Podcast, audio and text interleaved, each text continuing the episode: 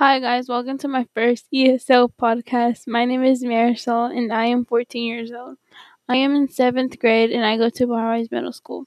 I was born in Mexico.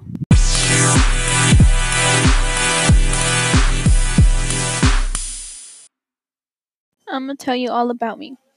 I have six siblings that I live with. Well, four of them moved out, so it's just me and my two little brothers. What I want to be when I grow up is be a photographer and take pictures of the whole world and go to college.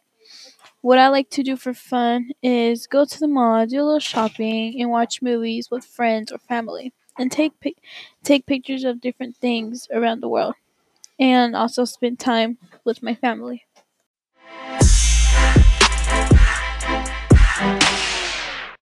Well, thank you for listening to me, you guys. Hope you enjoy listening to my first podcast. Stay tuned for my next ESL podcast.